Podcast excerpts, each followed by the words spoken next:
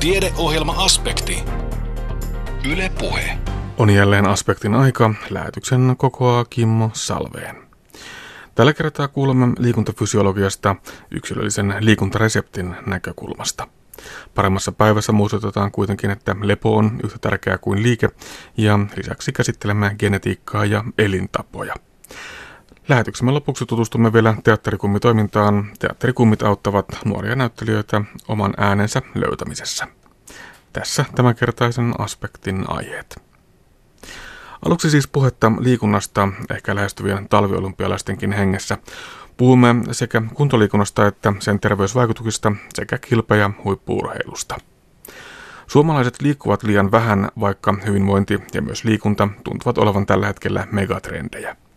Tuoreen Terveyden ja hyvinvoinnin laitoksen kyselytutkimuksen mukaan suurin osa suomalaisista harrastaa liikuntaa, mutta niin vähän, etteivät liikuntasuositukset täyty.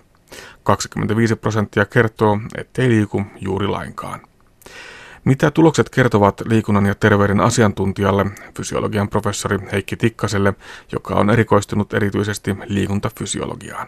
No minusta ne on siinä linjassa, mitä viime vuosina on näistä kyselytutkimuksista ilmennyt. Ja, ja vuosikaudet on tiedetty, että meillä on neljännes tai viidennes ihmisiä väestössä, jotka liikkuu hyvin vähän tai juuri ollenkaan, mitä sitten liikunnaksi kukin ymmärtää. Ja sitten siellä toisessa päässä on se, se viidennes, neljännes, jotka riippu, liikkuu hyvinkin aktiivisesti. Ja sitten siinä välissä on iso joukko, joka palloilee sen liikkumattomuuden ja liikkumisen välillä. Ja tämähän, tämähän on se, jos ajatellaan, että se on tämän herra Kaussin, Kaussin käyrän mukainen käyrä, tämmöinen kellokäyrä, niin mehän toivottaisiin, että se pystyisi siirtymään sinne oikealle päin, jossa on ne liikkuvat ja sinne vasemmalle liikkumattomiin jäisi mahdollisimman vähän. Tuskin me koskaan niitä liikkumattomia kokonaan, kokonaan sieltä pois saadaan ja, et, ja ka, että kaikista tulisi imoliikkujia, mutta kyllähän se trendi, kun tiedetään liikunnan merkitys terveyden edistäjänä ja ja nykyisin jopa sairauksien hoitona, niin, niin olisi se, että mahdollisimman suurin osa väestöstä ymmärtäisi tämän liikunnan ja liikkumisen merkityksen. No käykö tässä niin, että ne molemmat ääripäät kasvavat? Eli ne, jotka liikkuvat paljon, liikkuvat entistä enemmän, entistä intensiivisemmin, ja ne, jotka liikkuvat vähemmän, niin todella liikkuvat vähemmän ja alkavat olla sitä liikkumatonta porukkaa. Joo, tämä on mielenkiintoinen kuva, joka voi olla kyllä tottakin. Ja ennen kaikkea, jos otetaan ensiksi ne liikkuvat ja paljon liikkuvat, niin meille tulee koko ajan uusia lajeja. Ei tästä ollut kuin muutama vuosikymmen niin kuntosaliharjoittelu nykymuodossa, mitä tällä hetkellä sitä monimuotoisesti tehdään, niin sitä ei ollut lainkaan olemassa. Että enemmän se oli raudan nostoa ja puntin kolistelua ja nyt se on hyvin monimuotoista myös jumpan sekaista kuntosaliharjoittelua. Ja se varmasti on lisännyt suosiotaan ja monipuolisuudessaan on erittäinkin suositeltavaa ja sinne valuu varmasti sitä väkeä, joka palloilee sen liikkumattomuuden ja liikunnan harrastamisen ja liikunnan lajien etsimisen välillä. Samaten monia muita uusia lajeja, joita tässä palloilulajeissakin, salibändiä, sählyä ja niin edelleen on tullut vahvasti kuvioihin mukaan. Ja, niin sinne varmaan valuu sellaisia, jotka todella paljon harrastaa, harrastaa viikoittaa ja säännöllisesti liikuntaa. Vastaavasti toisessa päässä varmasti on sitten ikääntyvää väestöä, jolle ilmenee sairauksia ja, ja se on usein sitten sairastuminen, vaikka se ajatellaan, että se on se sytytyshetki liikunnalle, niin se saattaa olla myös se sammumishetki, että sitten se saadaan hyvä, hyvä tekosyy olla harrastamatta liikuntaa, vaikka se ei ehkä olisi sille este tai ainakin sitten se liikunnan määrä vähenee. Näin, näin voi olla, että tulevaisuuden trendit voi olla tämmöiset ja mielenkiintoista nähdä. Ja sitä pitäisi jatkuvasti tietysti selvitellä ja tutkia. Hmm. Puhutaan koko ajan niistä liikunnan terveysvaikutuksista ja siitä, että liikunnalla on kiistattomia terveyttä edistäviä vaikutuksia, mutta että onko vielä voitu osoittaa, että tämän verran, näin monta kertaa viikossa, näillä vastuksilla tai näillä tehoilla, niin saat jonkun tietyn hyödyn? No, tämä on hyvinkin mielenkiintoinen kysymys. Kun sanotaan, että liikunta on lääke, niin usein ei ymmärretä, että kun liikunta on lääke, niin sillä on lääkkeenomaisesti ne lääkkeelle olevat, olevat vaikutukset. Eli sillä on vaikutus, sillä on annosvastevaikutus, eli mitä enemmän tehdään, niin sen enemmän sitten vaikutetaan. Mutta sillä on myös sivuvaikutukset, niin kuin lääkkeelläkin on sivuvaikutukset. Tässä tapauksessa vaivat, traumat, siis vahingot ja tapaturmat. Ja, ja sitten sillä on se, että otet, vain otettu lääke auttaa, että, että jos ei liiku, niin ei liikunnalla ole myöskään merkitystä. Mutta ihan samalla tavalla kuin lääkkeelläkin, niin niin lääkkeillä on annostuksensa ja aika huonosti sitä on sitten kuitenkin tutkittu. Että tällä hetkellä ehkä semmoisena mielenkiinnon tutkimuksena on se, että mitä siellä elimistössä tapahtuu silloin kun liikutaan. Mutta annostelu on edelleen, siitä tiedetään ja tiedetään etenkin siellä toisessa päässä aika paljonkin siitä, että, että mitä se ylilyönnit tarkoittaa. Mutta sitten tämä ikuinen kysymys, että, että kuinka paljon tai vähän minun pitäisi liikkua saadakseni sen hyödyn, niin se on ikuinen kiistakysymys. Ja ihmiset miettivät, että nimenomaan kuinka vähän minun pitäisi liikkua, että, että minulle ne terveysvaikutukset tulisivat. Kun toisinpäin pitäisi miettiä, että aina kun teen, niin niitä vaikutuksia tulee. Niin, se on tosiaan ehkä nimenomaan niin päin, että miten vähällä voisin päästä. Meillä on tällaiset UKK-instituutin laatimat liikuntasuositukset. Ne ovat aika tiukat. Niiden mukaan pitää olla kyllä kohtuullisen rapsakka liikkuma ja aika aktiivinen. No kyllä joo, ja se on ihan, ihan hyvä, että se kyllä tiedetään tällä hetkellä, että, että jossain vaiheessa vähän ehkä liikuntasuosituksia vietiin liiankin alas niin, että, että, että voi jo ajatella, että kuinka paljon tai kuinka tehokkaita terveysvaikutuksia sieltä tulee. Ja, ja kyllähän näissä suosituksissa se vinha perä on, että, että riittävästi pitäisi tehdä, siis useus eli kertojen määrä pitäisi olla säännöllistä ja toisaalta sen tasokin, se, puhutaan intensiteetistä, sen taso täytyisi olla vähintäänkin vaihtelevaa ja mieluummin vähän koetella itseään silloin tällöin joskus, ehkä useamminkin kuin mitä arvellaan, jotta sitten se suorituskyky säilyisi. Ja, ja joskus olen jossain sarjakuvassa nähnyt tämmöisen tekstin, että, että pitää harjoitella, jotta voi harjoitella. Näinpä. Meillä on kuitenkin tiettyjä tällaisia raja-arvoja olemassa, vaikkapa askelten määrästä. Sinne askelmittariin pitäisi kertoa noin 10 000 askelta per päivä. Miten Mist, mit, kuinka on päädytty tähän 10 000 no, askeleeseen? Tämä on mielenkiintoinen. Siitä ei varmaan oikein löydy mitään hienoa konsensustakaan, miten siihen on päädytty. Tiedän joitain tarinoita. En ehkä kerro niitä nyt, kun on toisen tai kolmannen tai neljännen käden, käden kuulemisia, mutta, mutta ei siihen mitään tieteellistä huikeata näyttöä ole. Mutta ehkä semmoinen vinha perä siinä on, että nyt kun näitä askelmääriä on katsottu, tämmöinen iso iso kansainvälisessä hienosti arvostetussa lehdessäkin, tiedelehdessä ollut artikkeli, jossa usean maan ja, ja, tu, ja tuhansien, satojen tuhansien, taisi olla miljooniakin ihmisiä, kännykkäaskelia, kännykkä, kännyköiden mittaamia askelia oli seurattu, niin siellä helposti päädytään sellaiseen keskiarvoon 5-6 tuhatta askelta per päivä. Ja, ja se on semmoinen tavallinen toimistotyötä tekemään, joka tekee työmatkat, mutta ei muuten harrastele liikuntaa, niin askelmäärä. Ja kyllä se ilmeisesti siitä suurempi pitäisi olla, jotta sitten niitä terveysvaikutuksia tulisi. Tietäen sen, että nykypäivänä tavallisen ihmisen askelmäärä on joka tapauksessa varmasti pienempi kuin oli ehkä 3, 40, 50 vuotta sitten. Mm.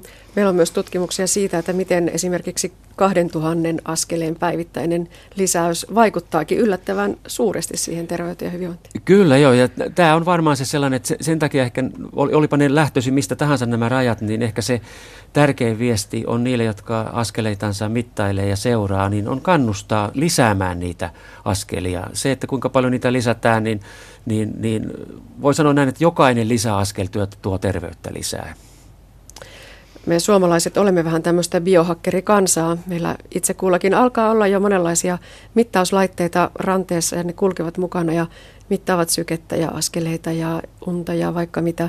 Mitä mieltä Heikki Tikkanen olette näistä erilaisista aktiivisuutta mittaavista laitteista ja mittareista?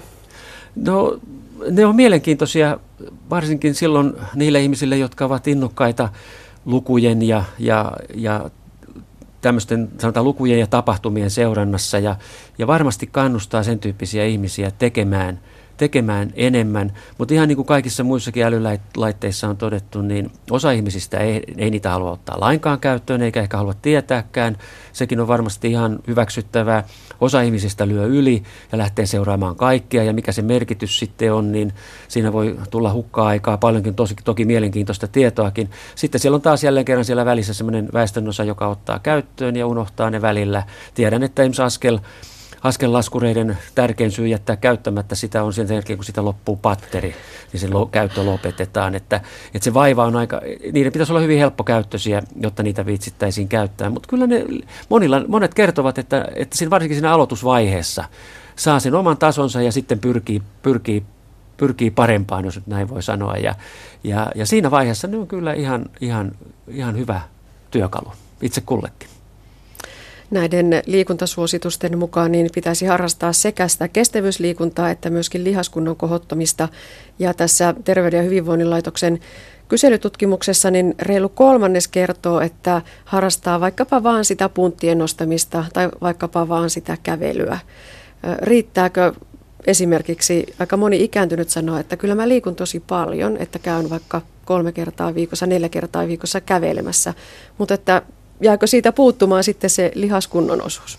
No tuo on totta, siis se jää ja, ja sen takia ehkä pelkkä keskittyminen askeliin ja askelmääriin ei ole välttämättä oikea tapa lähestyä liikunnan ja, ja sen terveysvaikutuksia. Ja, ja tärkeää olisi, että ihan niin kuin lapsena ja nuorena harrastetaan monipuolisesti liikuntaa, niin ikääntyessäkin pitäisi harrastaa monipuolisesti liikuntaa. Ja, ja niin lihaskunnon kuin sitten taidon, tasapainon ja liikkuvuuden ylläpito on vähintään yhtä tärkeää siellä ikääntyvässä väestössä kuin se on lapsilla ja, ja, ja nuorilla silloin, kun he harrastavat urheilua. Ja tämä on ehkä vähän unohdettu silloin, kun on keskitytty pelkästään tähän esimerkiksi tähän 10 000 askeleeseen, että sen lisäksi pitäisi tehdä jumppaa ja jotain muutakin. Mm. Ja etenkin ehkä siellä ikääntyessä, jossa lihasvoimaa tarvitaan vaikkapa autosta nousemiseen tai kauppakassien kantamiseen ihan arkisiin askareisiin. Kyllä, siis nimenomaan siellä tämä, tämä monipuolinen liikunta auttaa siinä arjessa selviytymisessä. Niin kuin taisin, taisin jo mainita, että, että pitää harjoitella, jotta pystyy harjoittelemaan. Näinpä.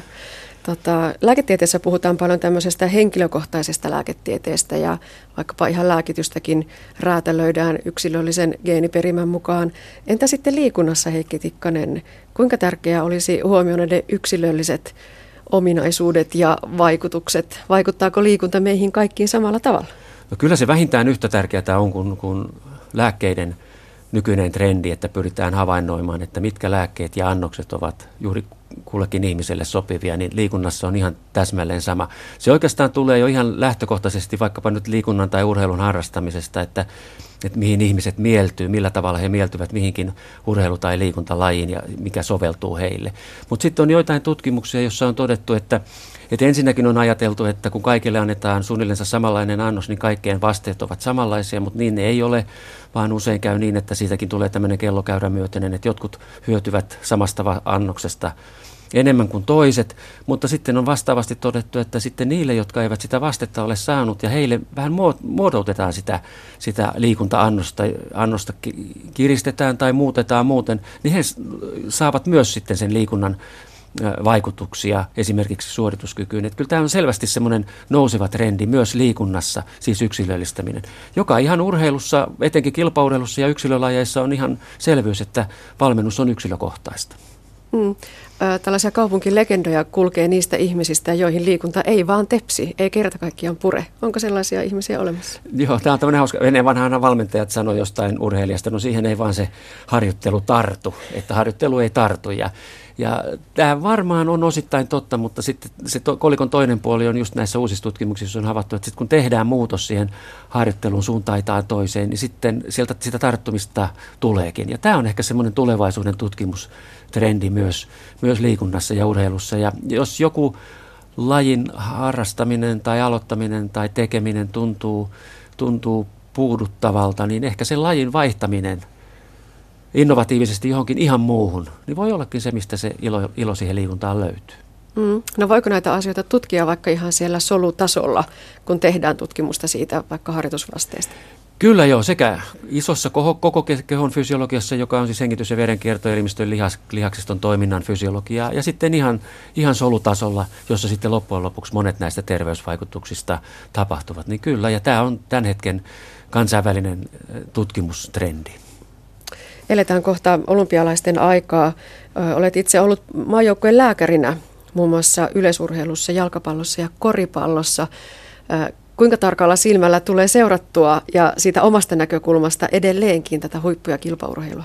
No kyllä tulee, tulee seurattua, seurattua ja, ja, ja ilolla katsottua. Ehkä nyt vähän sitten, kun on pikkusen jäänyt sieltä kentän reunalta penkiltä pois, niin, niin entistä innostuneemmin. Kentän tasolta nimittäin ei aina kaikkea näe ja täältä kauempaa näkee metsää puiltakin ja näkee monenlaisia uusia trendejä ja, ja, ja iloisia asioita urheilussa. huippuurheilun vaikutuksista ehkä koko kansankin liikkumiseen tai, tai siihen liikunnalla saavutettu hyvinvointi on puhuttu paljon. Mitä mieltä olet? Joo, tämä on mielenkiintoinen kysymys. On, vuosikaudet on viljelty sitä ajatusta, että, että huippu, kilpa- ja huippuurheilua kannattaa tukea sen takia, että, että se vetää sitten nuoria ja myös aikuisia mukaan. Ja ehkä var, varmaan näin onkin, että, että, että niin ennenkin, ennen tapahtui ja tapahtuu varmasti nyt on. Nyt on mielenkiintoista nähdä taas, kun, kun talviolympialaiset tulee ja ladut alkavat olla kunnossa, että lisääntyykö hiihtäjien, hiihtäjien määrä. Että kyllä siinä varmasti pohjaakin on. Tietysti urheilu ja kilpaurheilu ja huippuurheilu on tällä hetkellä niin kovaa kansainvälisesti, että emme me voi odottaa koko ajan huippumenestystä. Ehkä meidän pitäisi enemmän nauttia hyvästä kilpailusta ja, ja sen tuomasta ilosta ja, ja sen kannustavasta ilosta sitten – omaankin liikuntaan ja urheiluun, eikä niinkään miettiä sitten, että kuinka, kuinka suomalaiset niitä olympiamitaleja tai, tai voittoja saavuttaa. Niin, suomalaiset eivät taida olla urheilukansaa, vaan voittajakansaa. No aina sano... pitäisi menestystä tulla.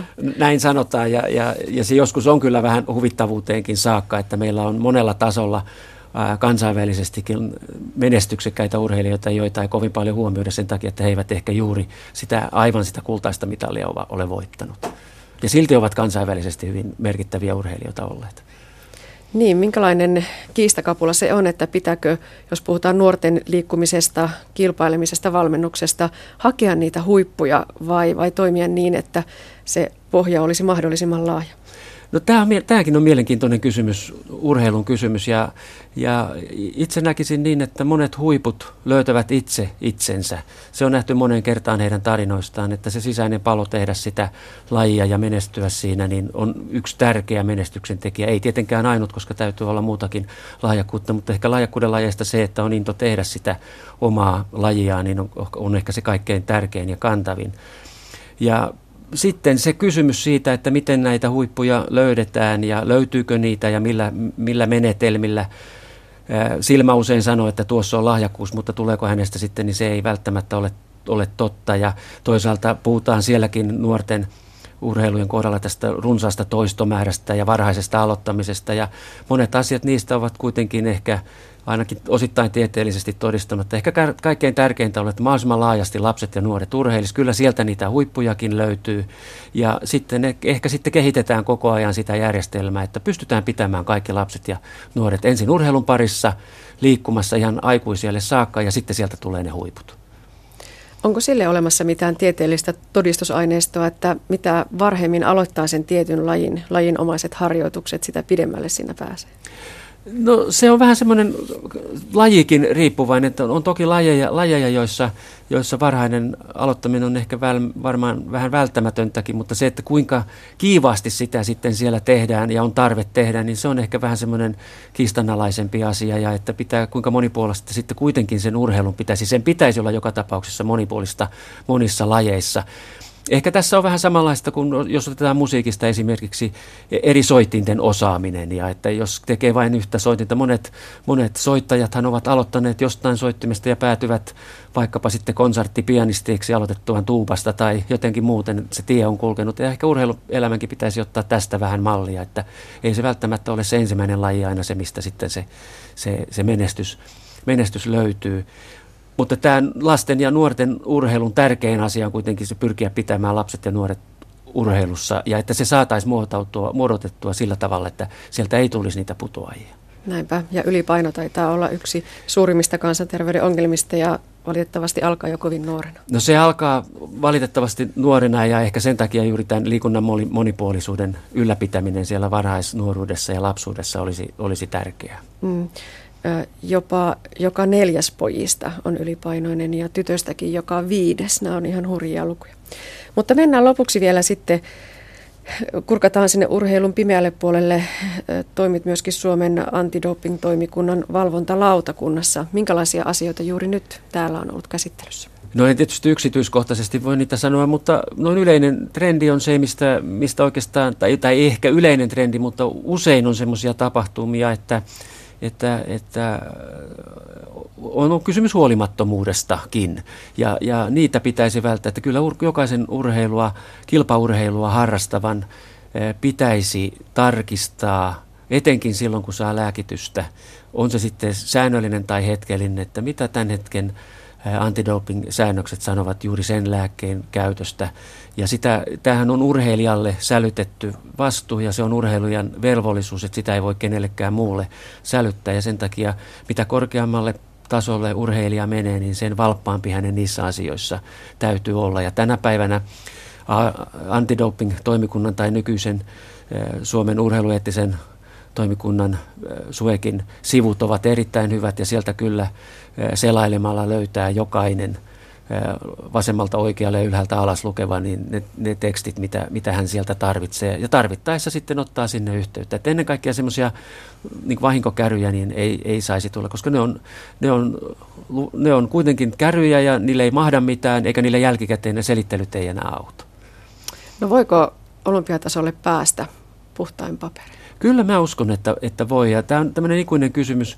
Aina kysytään, että, että, että miten ennätykset on tehty. Ja aina ne on rikottu. Ja varmasti tälläkin hetkellä olevat maailmanennätykset tullaan, tullaan tavalla tai toisella rikkomaan. Ja, ja minusta se kehitys on ilman muuta sellainen, että jokainen ennätys on tehty rikottavaksi. Ja, ja en, en, en epäile sillä tavalla hetkeäkään, etteikö sinne, sinne pääsisi. Ja ihan loppuun vielä Heikki Tikkanen muutama sana tutkimuksesta. Toimitti tuolla liikuntalääketieteen, liikuntafysiologian alalla. Mitkä siellä ovat niitä aiheita, jotka tutkimuksessa nyt ovat kiinnostavia? No kyllä se on tämän liikunnan vaikutukset nimenomaan niin lääkkeellismuodollisesti ajateltuna, että annos, annos, vaste, ehkä myös sivuvaikutukset ja useus, että kuinka usein sitä lääkettä pitää ottaa niin nämä on ehkä ne edelleenkin kuitenkin selvittämättömiä kysymyksiä. Ja sitten mennään kiivaasti sinne ihan molekyläriselle tasolle, solujen tasolle katsomaan, että, että mitkä on ne vaikutukset. Monet vaikutukset voivat olla hetkeellisiä, monet voivat olla pitkäaikaisia, monet voivat olla vain siihen suorituskykyyn liittyviä, mutta monet voivat olla sitten myös paitsi suorituskykyyn, niin terveyteen liittyviä. Että siellä on todella paljon tutkittavaa edelleen. Ja, ja toivoisi, että, että sen tyyppinen tutkimus niin Suomessa kuin maailmallakin, mutta ennen kaikkea Suomessakin saisi vielä edelleen jalansijaa. Liikuntafysiologiaan erikoistunutta professori Heikki Tikkasta haastatteli Anne Heikkinen. Ja ettei mene aivan repimiseksi, niin muistutetaan myös, että lepo on yhtä tärkeää kuin liike. Moni liikuntaharrastava tietää, että kuntoiluun tulee helposti suoranainen himo ja esimerkiksi salille tai lenkkipolulle tekee mieli lähteä joka päivä. Usein käykin niin, että lepopäivät jäävät väliin ja yllättäen kunto ei kohenekaan aivan siihen toivottuun tahtiin. Miksi siis lepo on kuntoilijalle lähes yhtä tärkeää kuin liike? Tähän kysymykseen vastaa seuraavassa liikuntalääketieteen erikoislääkäri Kai Savonen Kuopion liikuntalääketieteen tutkimuslaitokselta. Lenkkarit on jalassa ja pihalle mars.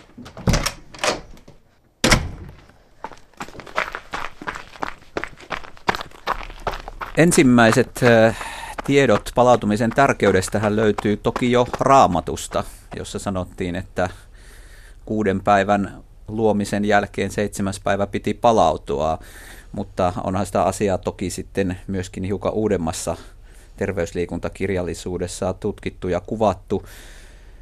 Varmastikin tärkein asia, miksi palautuminen on niin tärkeää, on se, että kaiken meidän liikkumisen tavoitteenahan on saada elimistössä aikaan uusien valkuaisaineiden, eli elimistön rakennuspalikoiden rakentumista.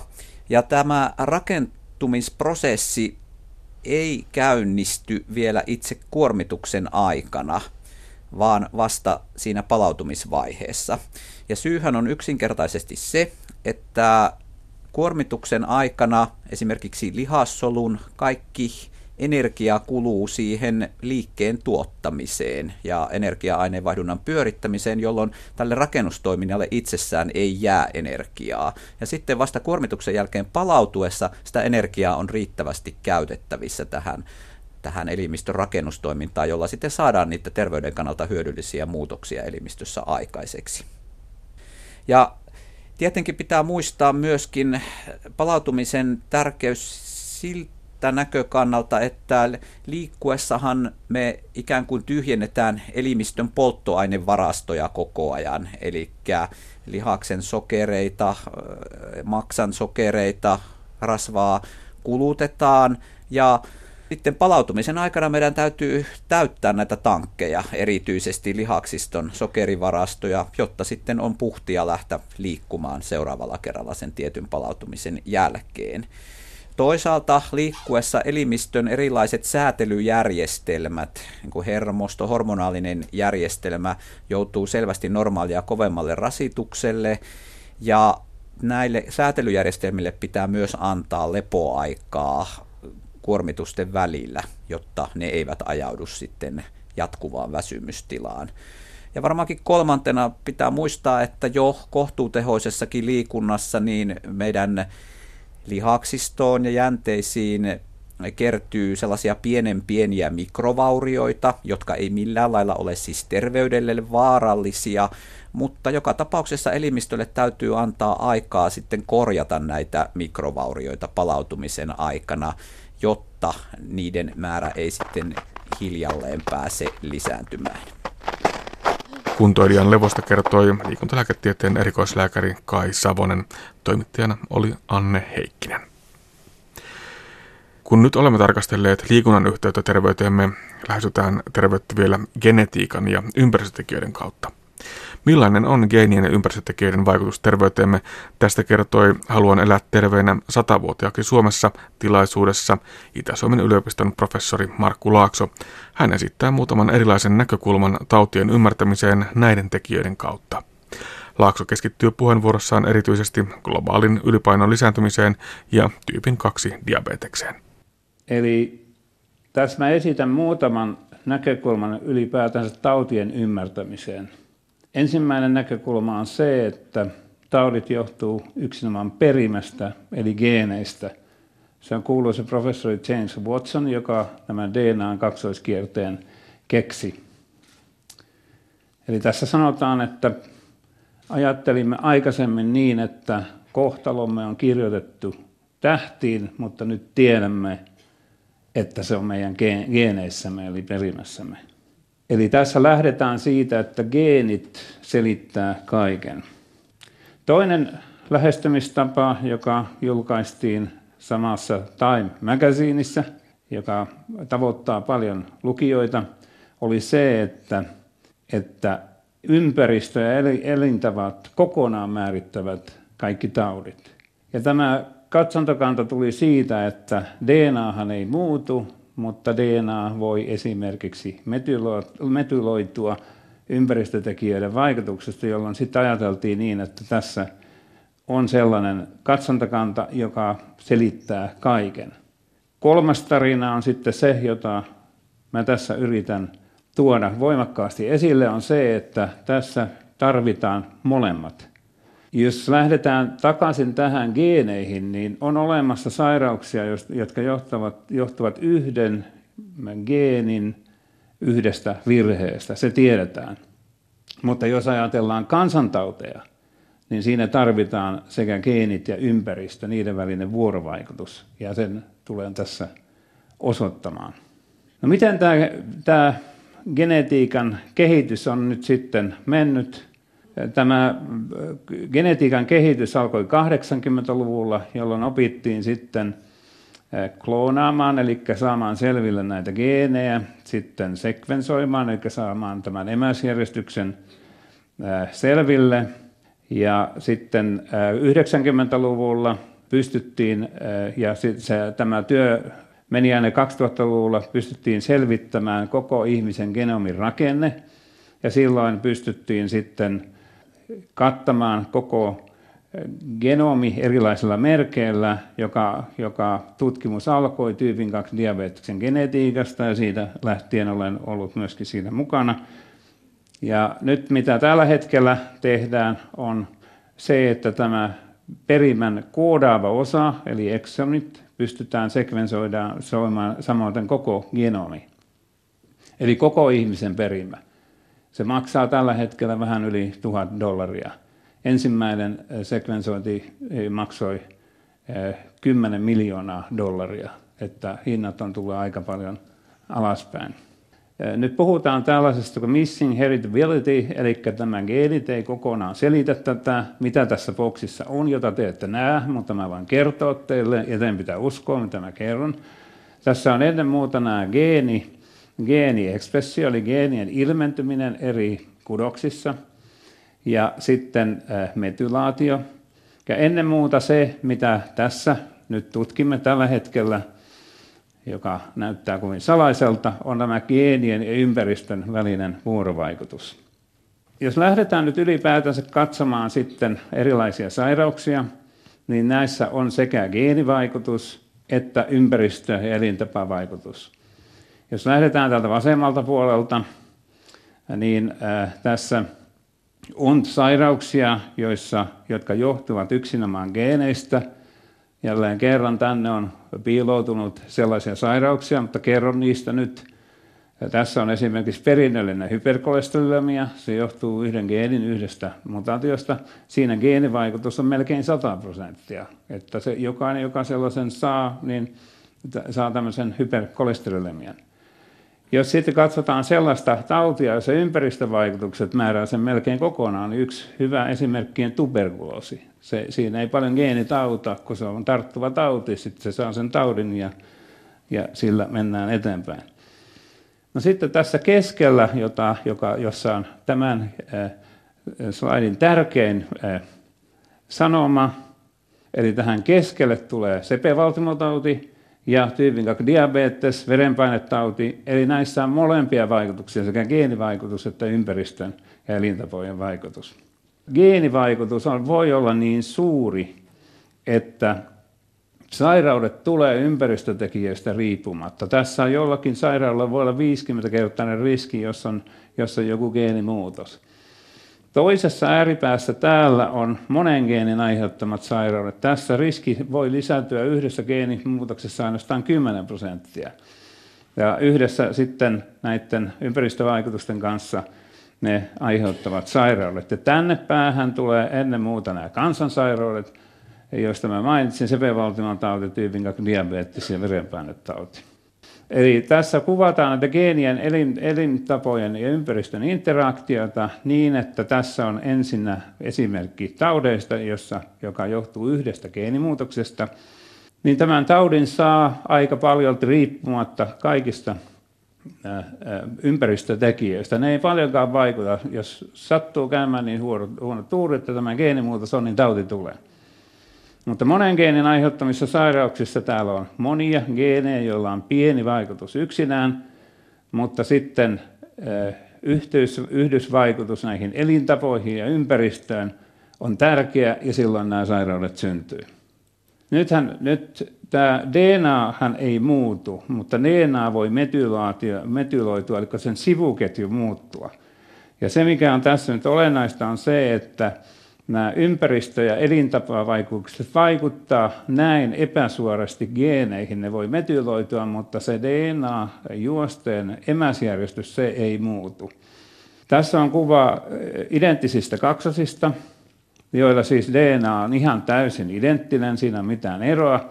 Tässä on katsottu, miten tämä geeni metyloituu. Nuorella iällä ei nähdä näiden kahden identtisen kaksosen välillä minkään näköistä eroa, mutta tässä ikääntyessä sitten nähdään, että metylaatio esimerkiksi tällä kohdalla on kromosomissa erilainen tähän toiseen identtiseen kaksoseen verrattuna. Joka siis puhuu sen puolesta, että ympäristö- ja elintapavaikutukset lisäävät alttiuksia sairaudelle, vielä siinäkin tapauksessa, vaikka verimä on täysin identtinen. Eli nyt mä siirryn tyypin diabetekseen, kun tunnen sen sairauden kohtalaisen hyvin. Siinä on myöskin tällaisia ei-muokattavia riskitekijöitä. Nämä geenit nyt on ennen muuta niitä. Niiden kanssa on pärjättävä, oli ne sitten hyviä tai huonoja. Ja jokainen meistä ikääntyy täälläkin istuessaan. Eli sillekään sitäkään prosessia ei me voi perustaa. Ja teollistuminen vaikuttaa riskiin, matala syntymäpaino ja myöskin eri etniset ryhmät. No sitten, mitkä on sitten sellaisia tekijöitä, joita voidaan muokata? Nämä on niitä, joihinka kansanterveyden parantaminen kohdistuu, josta Matti Uusitupa kertoi. Tyypin 2 diabeteksen kaikista tärkein vaaratekijä on ylipaino ihan ylivoimaisesti. Vähäinen liikunta, myös tupakointi lisää diabeteksen riskiä. Ja runsasrasvainen ja vähän kuituja sisältävä ruokavalio. Tässä on hyvä esimerkki siitä, miten tyypin 2 diabetes on tullut. Tässä on Pima Intianeja 1980-luvulla. Jos katsotte heitä tässä, niin hyvin lihaksikkaita, hyväkuntoisia intiaaneja on tässä. Ei yhtään diabetesta ole todettu näillä. Ja tänä päivänä näillä pima-intiaanilla tyypin 2 diabetes esiintyy yli 50 prosentilla. Mä olen itse nähnyt, nähnyt näitä pima-intiaaneja ja mä voin vakuuttaa teille, että tämä on laihemmasta päästä, on nämä esimerkit tässä. Eli globaali ylipainoepidemia oli se, joka teki diabetesepidemian ja se, joka sitten lisää puolestaan riskiä sepelvaltimotautiin. Eli tämä globaali ylipainoepidemia alkoi 60-luvulla. Tässä on kuvattu sitä, minkälainen ihmisen kehitys on ollut, ja tällaiseksi ihminen on muuttunut vasta 60-luvun jälkeen. Tässä näette nykyihmisen. Tyypin 2 diabetes on noin 90 prosenttia kaikista diabetikoista.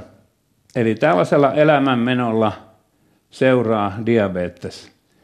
Ja kyllä se näihin kotieläimiinkin tulee. Tätä diabetesta pitää näin kotieläimelläkin sen jälkeen hoitaa.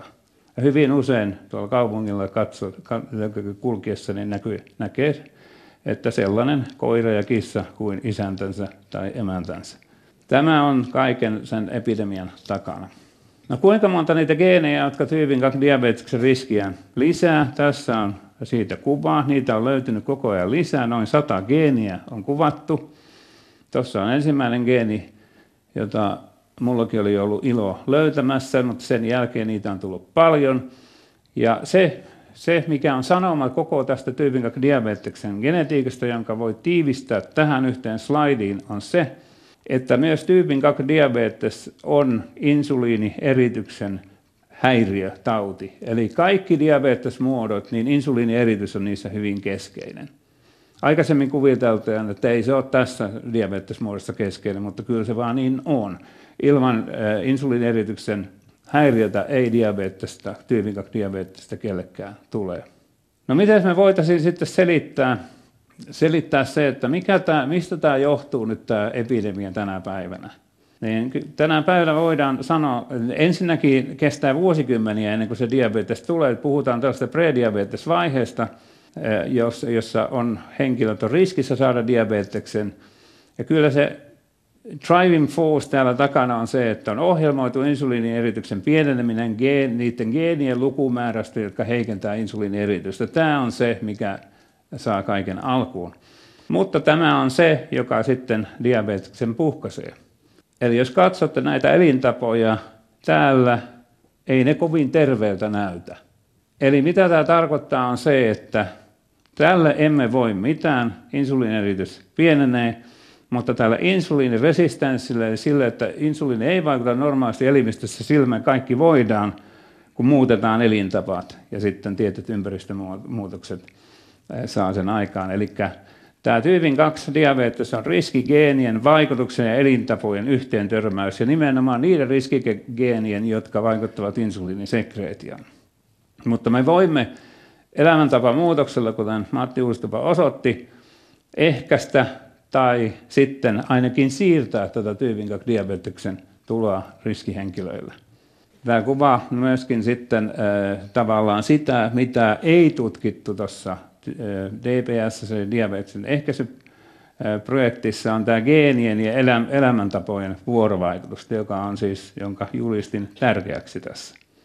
Me olemme nyt sitten ryhtyneet sellaiseen tutkimukseen, että miten, miten tämä geenien vaikutus tyypin 2 diabeteksen ehkäisyyn oikein on. Me olemme aloittaneet täällä tutkimuksen miehille, jotka kuuluvat tämmöiseen metabolin oireyhtymä miehillä. Joku voi täällä olla yleisössäkin, joka kuuluu tähän tutkimukseen.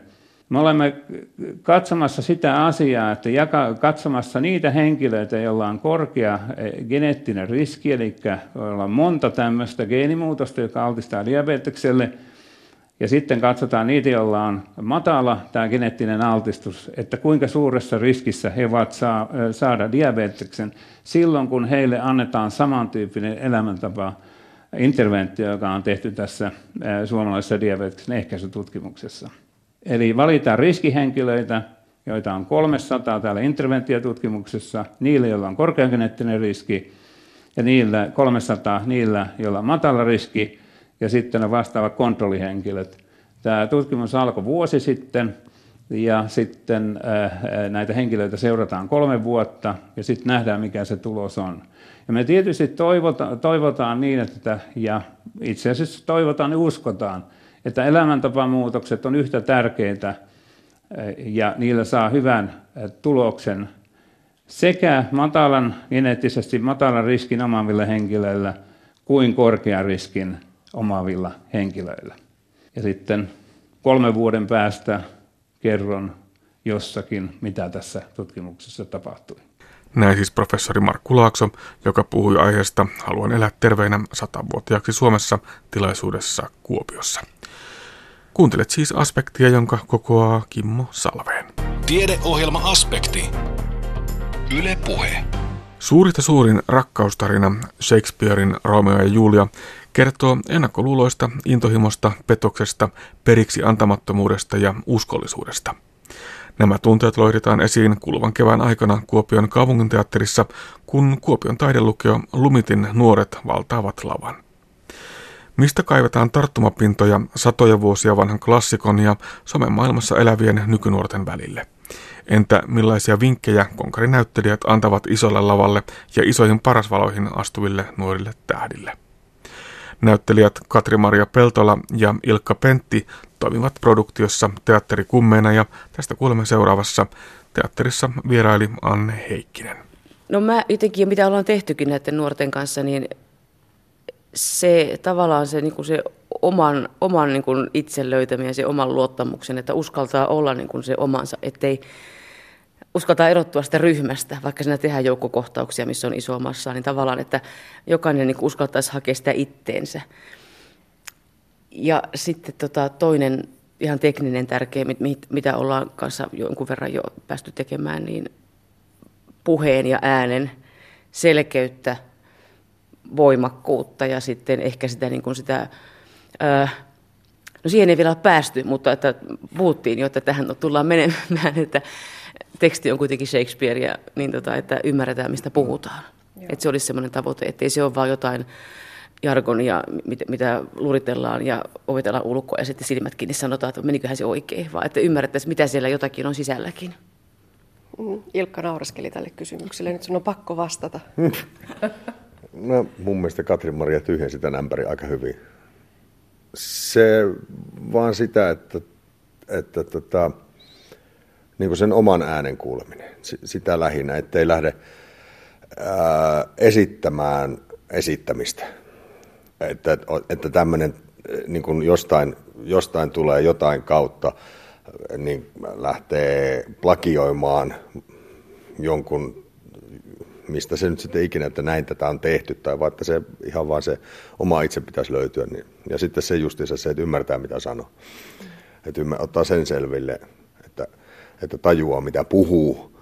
Ei se välttämättä meillekään kymmeniä vuosia tuota ammatissa ollut niin aina ihan selkeää. Ei ole. Sitä saa miettiä ja etsiä ja tuota, noin, monesti kissoja ja koirienkin kanssa.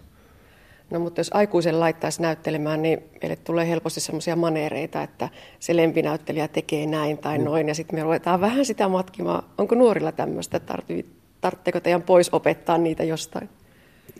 en mä tiedä, ei se välttämättä ole pois oppimista. Sitä kauttahan sitä kaikki on lähdetty jollain tavalla liikenteeseen ylipäätään, että, että jostain se on se niin kuin, tapa sitten, niin kuin, ja se, mutta sitten ehkä se on sen oman itsen suodattaminen sitten, että se menee sen kautta, että se on vaan semmoinen kimmoke tai lähtökohta, että, to, että uskallusta siihen, että niin kuin, rohkenee lähteä tekemään sitä, että kaikki on mahdollista kaikki tavat, ilmaisutavat on mahdollisia. Että jos se aukenee sitä kautta, että joku kuuluisa on tehnyt näin ja sitten se tulee niin kuin syntyy, sieltä syntyy sitten sieltä tulee se oma tapa ja se näkyy siinä, niin sitten se menee, ei, mä en näe siinä mitään ongelmaa. Se on vaan se, on se kimmoke, mikä, mikä potkaisee liikenteeseen, niin sille. No voiko näytellä näyttelijää? Se on ehkä se vaara tänä päivänä, että näyttelijän työ koetaan semmoisena julkisuuden hommana, että näyttelijä on sama kuin julkis, mitä se ei todellakaan ole. Että, että tavallaan, tai voi olla sitäkin, mutta että, että jotenkin, että, että siinä pitäisi olla taustalla niin kuin se intohimo siihen työhön ja tekemiseen, eikä se, että tulin tähän mukaan siksi, että haluan päästä esille. Että ne on kaksi jotenkin eri asiaa. Ehkä tämä somemaailma ja kaikki tubettajat ja blokkaajat, mitä kaikkea näitä on, niin se ehkä luo sellaisen väärän kuvan, että elämä on helppo ja ollaan esillä, mutta että kyllä niin kun, tehdään esitystä, niin siellä takana on pohjalla tosi paljon työtä.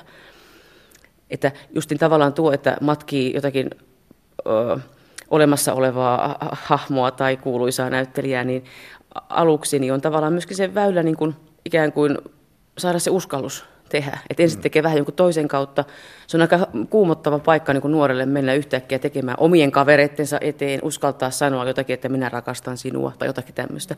Niin, niin tota, tavallaan tekee se jotakin kautta ensin ja sittenhän se on niin kuin taas sitten ohjaajan ja meidän tehtävä niin kuin sanoa, että haippa omaa. Mutta että saa sen niin just se alkusysäyksen siihen touhuun. Että, mutta mikähän se kysymys oli? Näytellä näyttelijä. Voi, näyt, näyttelijä voi näytellä, mutta silloin se on vähän niin kuin tyhjä kuori. Että, että niin kuin, mitä Ilkkakin sanoi, että siellä on tavallaan epäaito siinä, että, että jos esittää jotakin muuta, aina me esitetään muuta, mutta jos esittää sitä esittämistä, niin siinä ollaan taas niin kuin hakoteilla sitä asiasta. Tässä on teillä tosiaan nuoret nyt kummitettavina.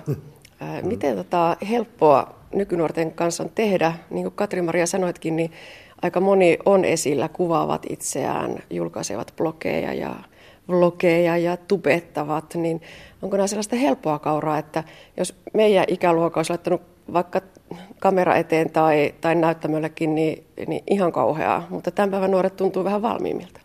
Onko se näin?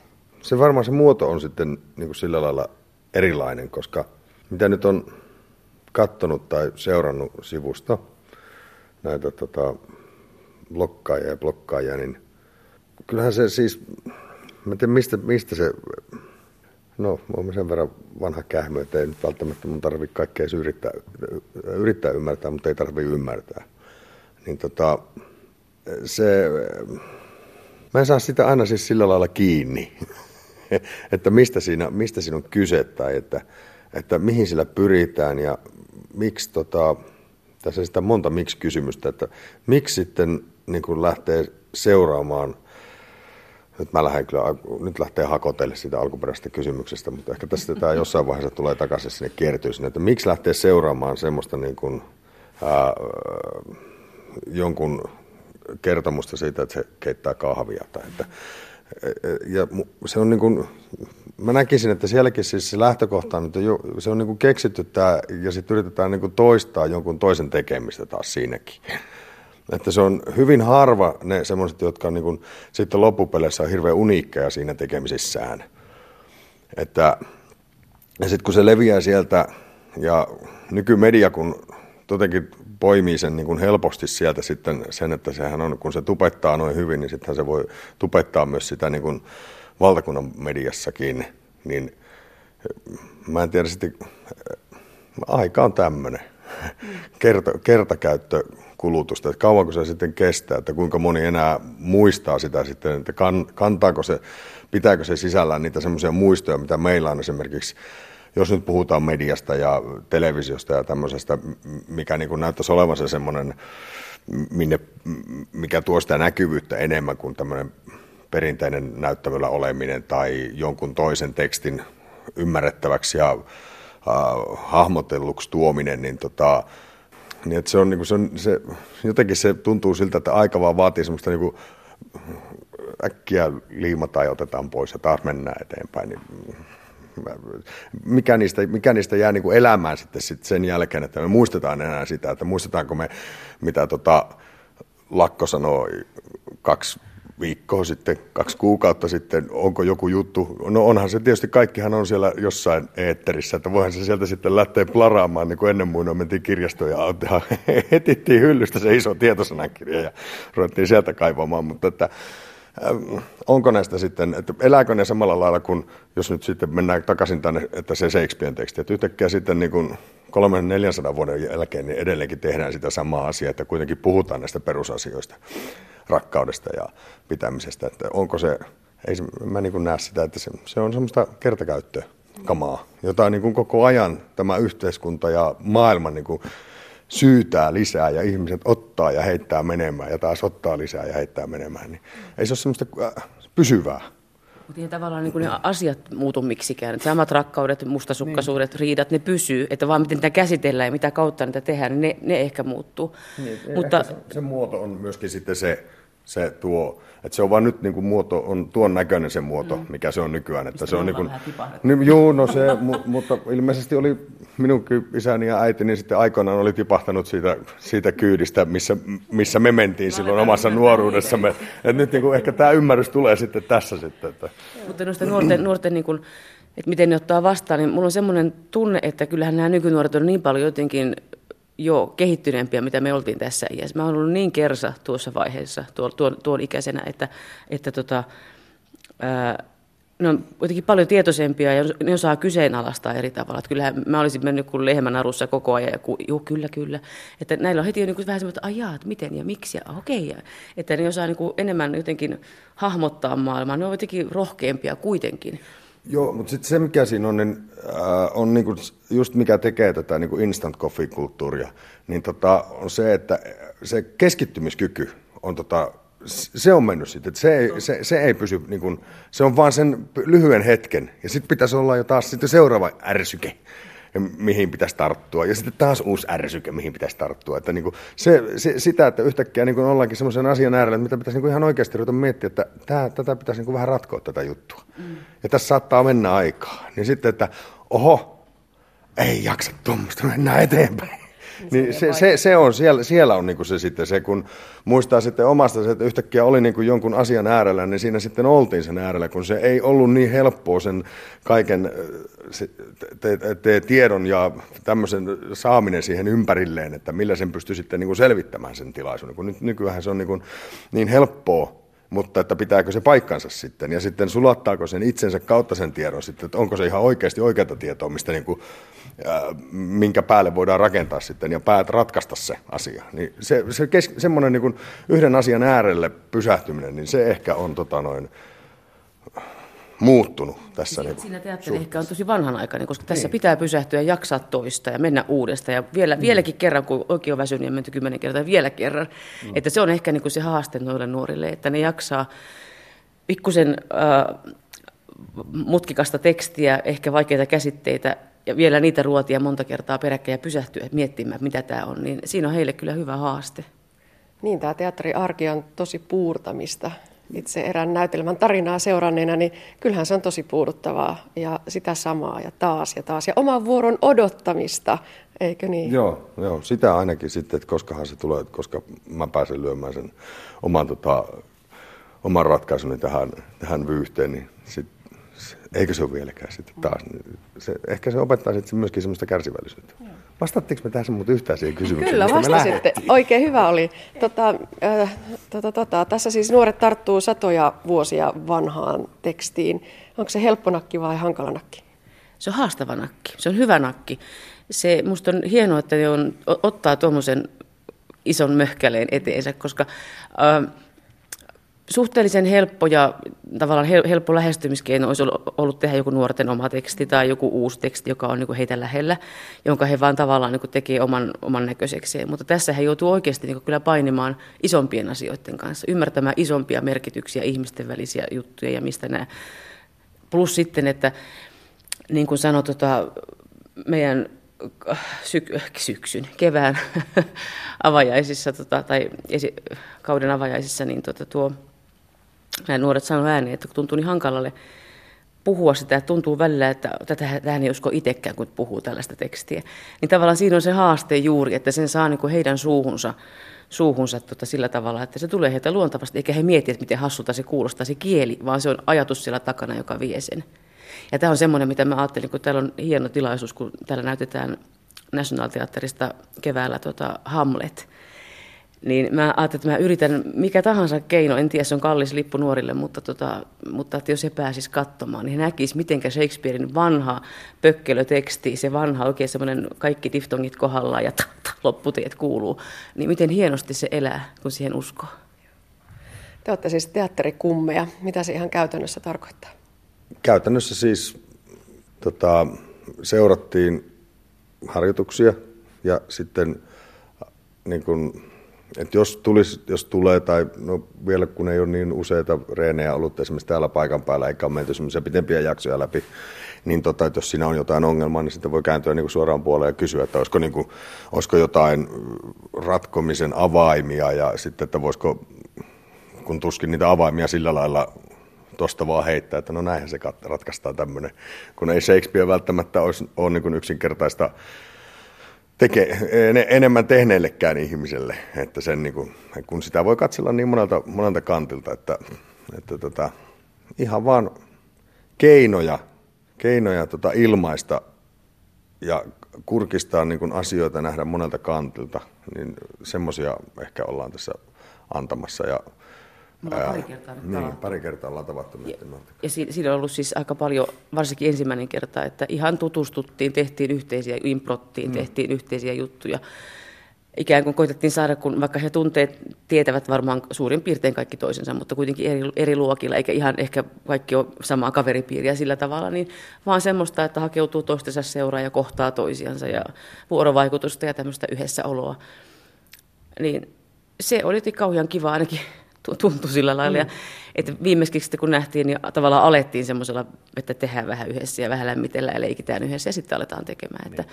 nyt kun harjoitukset rupeaa tiivistymään, tiivistymään heilläkin, niin varmaan ollaan sitten meidän omien aikataulujen puitteissa paikalla sen verran, mitä pystytään ja tältä kantilta, mitä Ilkka sanoi, että ollaan apuna.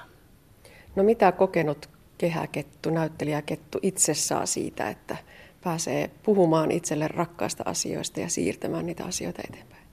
Mun mielestä aina kun katsoo toisen työtä, on se sitten niin kuin ensikertalainen tai vanha konkari, niin sitä aina jotenkin saa, kun näkee, miten toinen ratkaisee. Ja ai se ajattelit on noin, niin sitä tulee jotenkin itsellekin semmoinen, että eipä tullut mieleenkään. Tai sitten, että, että tota, mikä oli jotenkin valtavaa, kun me ollaan pari, pari pätkää nähty tästä jutusta, niin se energian määrä. Se jotenkin se innon ja energian määrä, millä halulla niin ollaan mukana. Niin semmoisessa asiassa on joka ikiselle työntekijälle pitkällä työuralla, on se sitten näyttelijä tai mikä tahansa, niin jotenkin se, että se oman työkipinän löytäminen ja pitäminen, niin se, se jotenkin, se on hienoa se energia, kun se liikkuu. Niin, se paneutuminen ja läsnäolo siinä, siinä ja sitten niiden kaikkien kun siinähän on niin kuin laulajat ja näyttelijät ja tanssijat on niin kuin erikseen. Ja sitten kun mitä mekin katsottiin, niin he oli jo laittanut niin kuin näitä tämmöisiä palasia yhteen, eri komponenteista oli tullut, niin siellä oli jo niin kuin hienoa materiaalia tulossa ja nähtävissä ja nupullaan, että tuosta, tuosta niin kuin todella niin kuin, hui, kylmät väreet vaan kulki pitkin selkäpiitä, kun katsoi, että tämä on ihan mahtavan näköistä settiä, että kun saa sen, ja sitten vaan pikkusen, jos jotain pientä ongelmaa on, niin sitten vaan niin kuin auttaa siinä. Niin kyllä siellä on. Ja se, se mitä, mistä myöskin ollaan koitettu puhua, että, että vaikka näytelmä on niin Roomio ja Julia, siinä on selkeästi niin pääpari ja sitten on muutama vähän isompi puherooli, niin se, että kaikki on siinä yhtä tärkeitä. Että jotenkin, ettei tule semmoinen, että kun mä oon tässä joukossa vaan tuolla takana vasemmalla, niin että se on er, ihan yhtä tärkeä, että se, sen tekee täysillä. Ja, ja tota, sitä on koitettu juurikin heille sanoa. Ja sitten sen, sen niin kun, äh, kun ohjaajahan siinä ratkoo, ratkoo ne ongelmat, mitä siellä on pääasiallisesti, niin tota, että äh, he löytäisivät sen, niin kuin mikä on se, että he olisivat niin kuin samassa jutussa mukana. Että tota, jokainen sillä omalla persoonallaan niin on niin kuin siinä tekee sen on, tekee sitä samanlaista juttua, niin se, sinne, siihen jeesataan vaan sitä, että kun me nähdään sitä kuitenkin sitä kokonaisuutta päältä päin, niin sitten, että, että ne on siinä, osuu yhteen niin kuin leikopalikat, niin sehän mikä se hienompaa. Ja hyvällä tiellä ovat jo. Ei se, niin kuin, me on tehneet ihan valtavasti duunia jo tuolla koulun puolesta ja koululla. He on kaikki, kaikki, kaikkihan on esiintynyt kuitenkin aika paljonkin varmaan, toiset enemmän, toiset vähemmän, mutta kun siinä on tosiaan porukka, jotka on laukenut laulamassa, porukka, jotka on soittanut, jotka on tanssinut, että kaikilla on tietynlaista kokemusta jo omalta saraltaan, niin tavallaan nyt vaan niin kuitenkin muotouttaa se tähän muotoon se esiintyminen, että, että mitä se tarkoittaa, onko siinä jotakin erilaisuutta ja mitä pitää ottaa huomioon, mutta tosi rah- rohkeita ja lahjakkaita nuoria on kyllä kaupungissa paljon. Näin Kuopion kaupungin teatterin näyttelijät ja teatterikummit Katri-Maria Peltola ja Ilkka Pentti. Ja tässä oli tämänkertainen aspekti. Lisää aiheistamme netissä osoitteessa kantti.net kautta aspekti sekä Yle Areenassa.